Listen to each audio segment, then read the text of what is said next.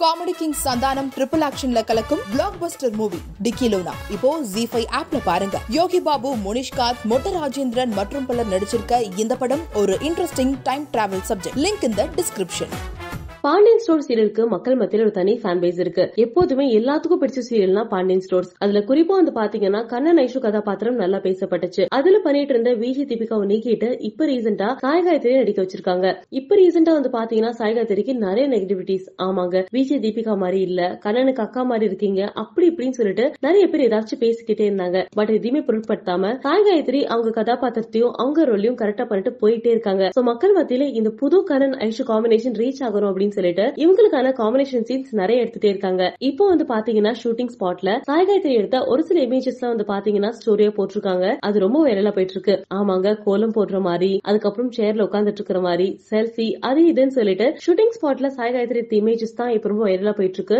இதுதான் அடுத்த எபிசோடா இருக்குமோ அப்படின்னு சொல்லிட்டு மக்கள் மத்தியில இன்னும் எதிர்பார்ப்பு ஜாஸ்தியா இருக்கு அப்படின்னே சொல்ல முடியும். இந்த புது கரணேஷ் காம்பினேஷனா மக்களை கூடி சீக்கிரம் விரும்புவாங்கன்னு நினைக்கிறேன். அண்ட் இந்த காம்பினேஷன் பத்தி நீங்க என்ன நினைக்கிறீங்க? சாய்காயத்திரி நீங்க பார்த்து பழகிட்டீங்க அப்படிங்கறத மறக்காம கமெண்ட்ல பதிவு பண்ணுங்க. பாண்டியன் ஸ்டோர் சீரியல் நிறைய மாற்றங்கள் ஏற்படுத்தியிருக்காங்க. உங்களுக்கு பாண்டியன் ஸ்டோர் சீரியல் எவ்வளவு பிடிக்கும் அப்படிங்கறத மறக்காம கமெண்ட்ல பதிவு பண்ணிட்டு மறக்காம சீரியலுக்கு லைக் பண்ணுங்க ஷேர் பண்ணுங்க சப்ஸ்கிரைப் பண்ணுங்க.